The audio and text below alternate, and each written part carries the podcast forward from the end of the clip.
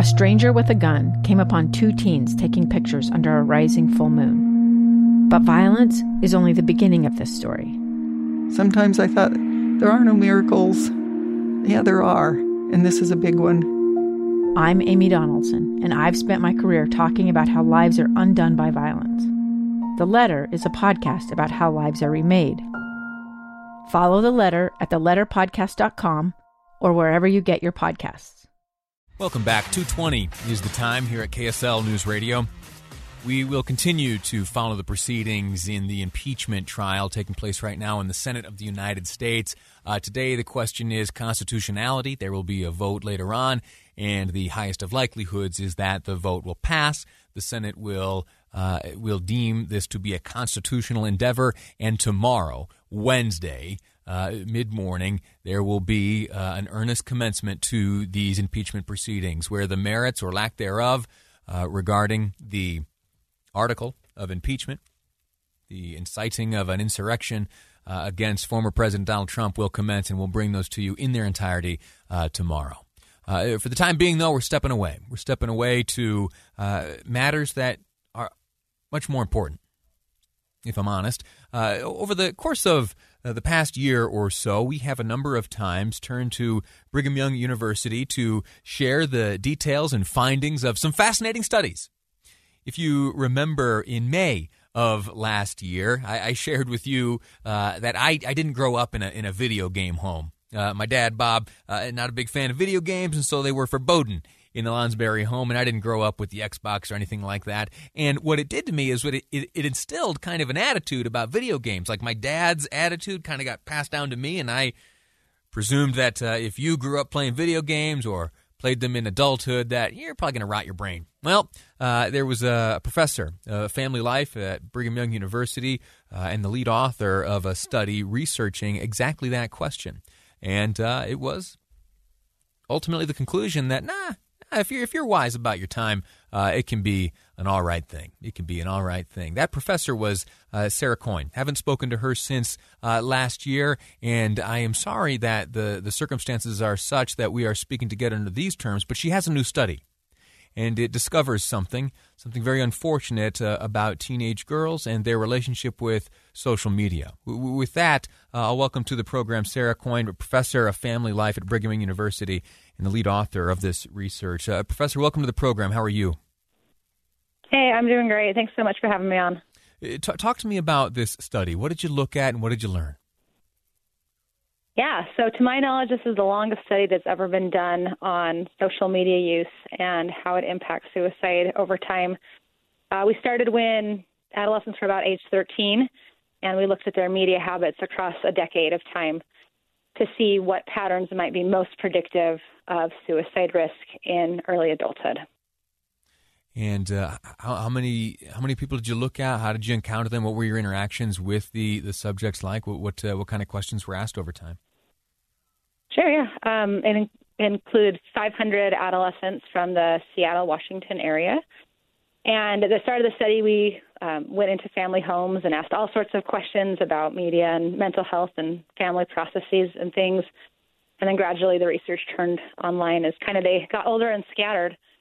Um, in terms of the findings of the research, so we found that for girls only, starting at really high levels of social media use around the age of 13, about two to three hours a day, that increases over time over the next decade is the most predictive of suicide risk in emerging adulthood.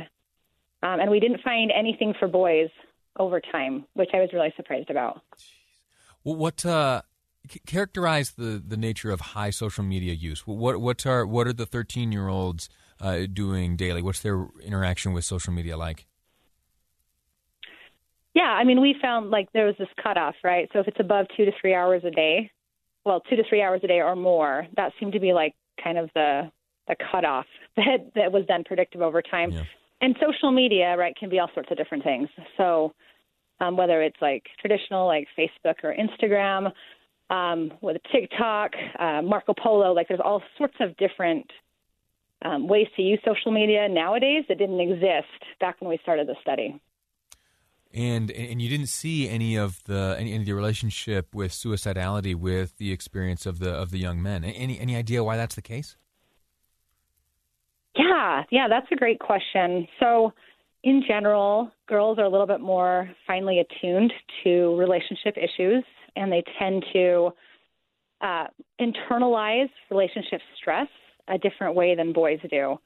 Uh, social media can be sometimes, right, kind of a minefield of all sorts of relationship stressor, stressors. And so I think girls just kind of feel that a little bit more deeply and a little bit more differently than boys do, which is may explain why uh, we're seeing these different effects over time. Girls are also more likely to have social comparisons online, where they're comparing the way they look, or their popularity, or their intelligence with others. Um, they also feel higher levels of FOMO, um, and also really feel those like social exclusionary uh, behaviors really deeply. Uh, none of those three categories kind of rose to the top as the as, as the one main culprit, huh? Yeah, hmm. yeah, and, and we didn't particularly look at those in the current study. We just looked at time overall, but other research shows that those are all kind of risky. Sure, sure. Uh, well, what, what, are the takeaways with, with this information?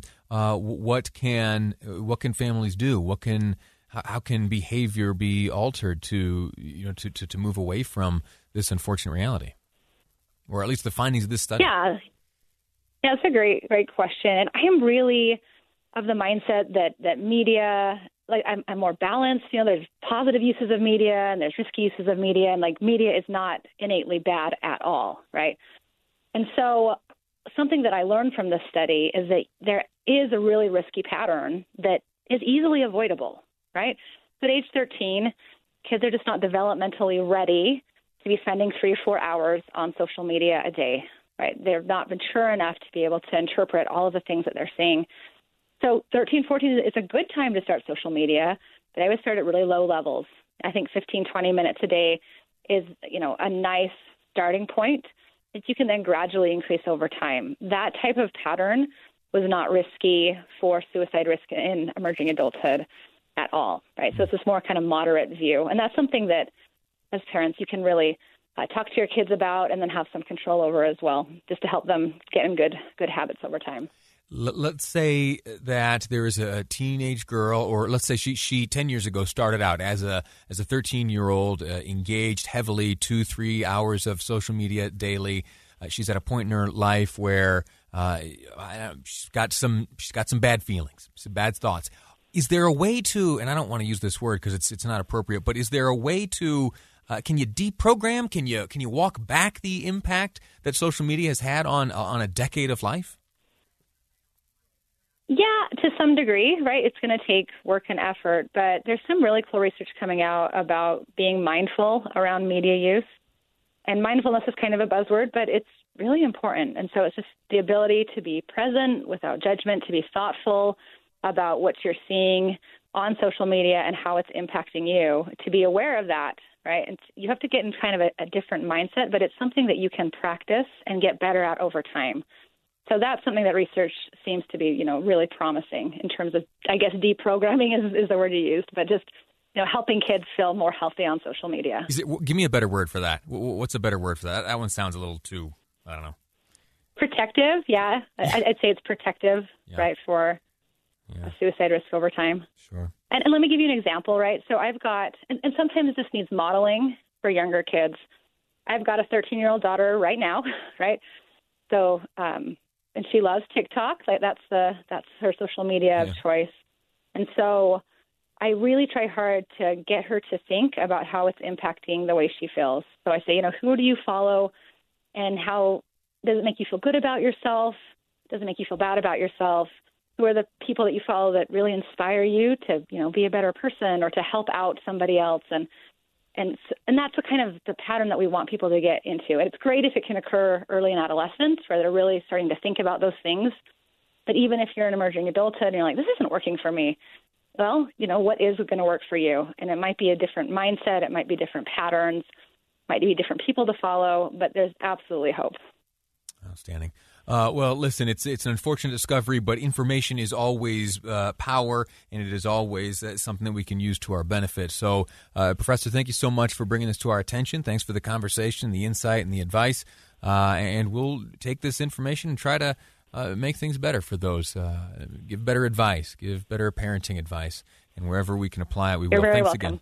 All righty, Sarah Coyne, professor of family life at Brigham Young University, and uh, an author of this research here regarding uh, young women.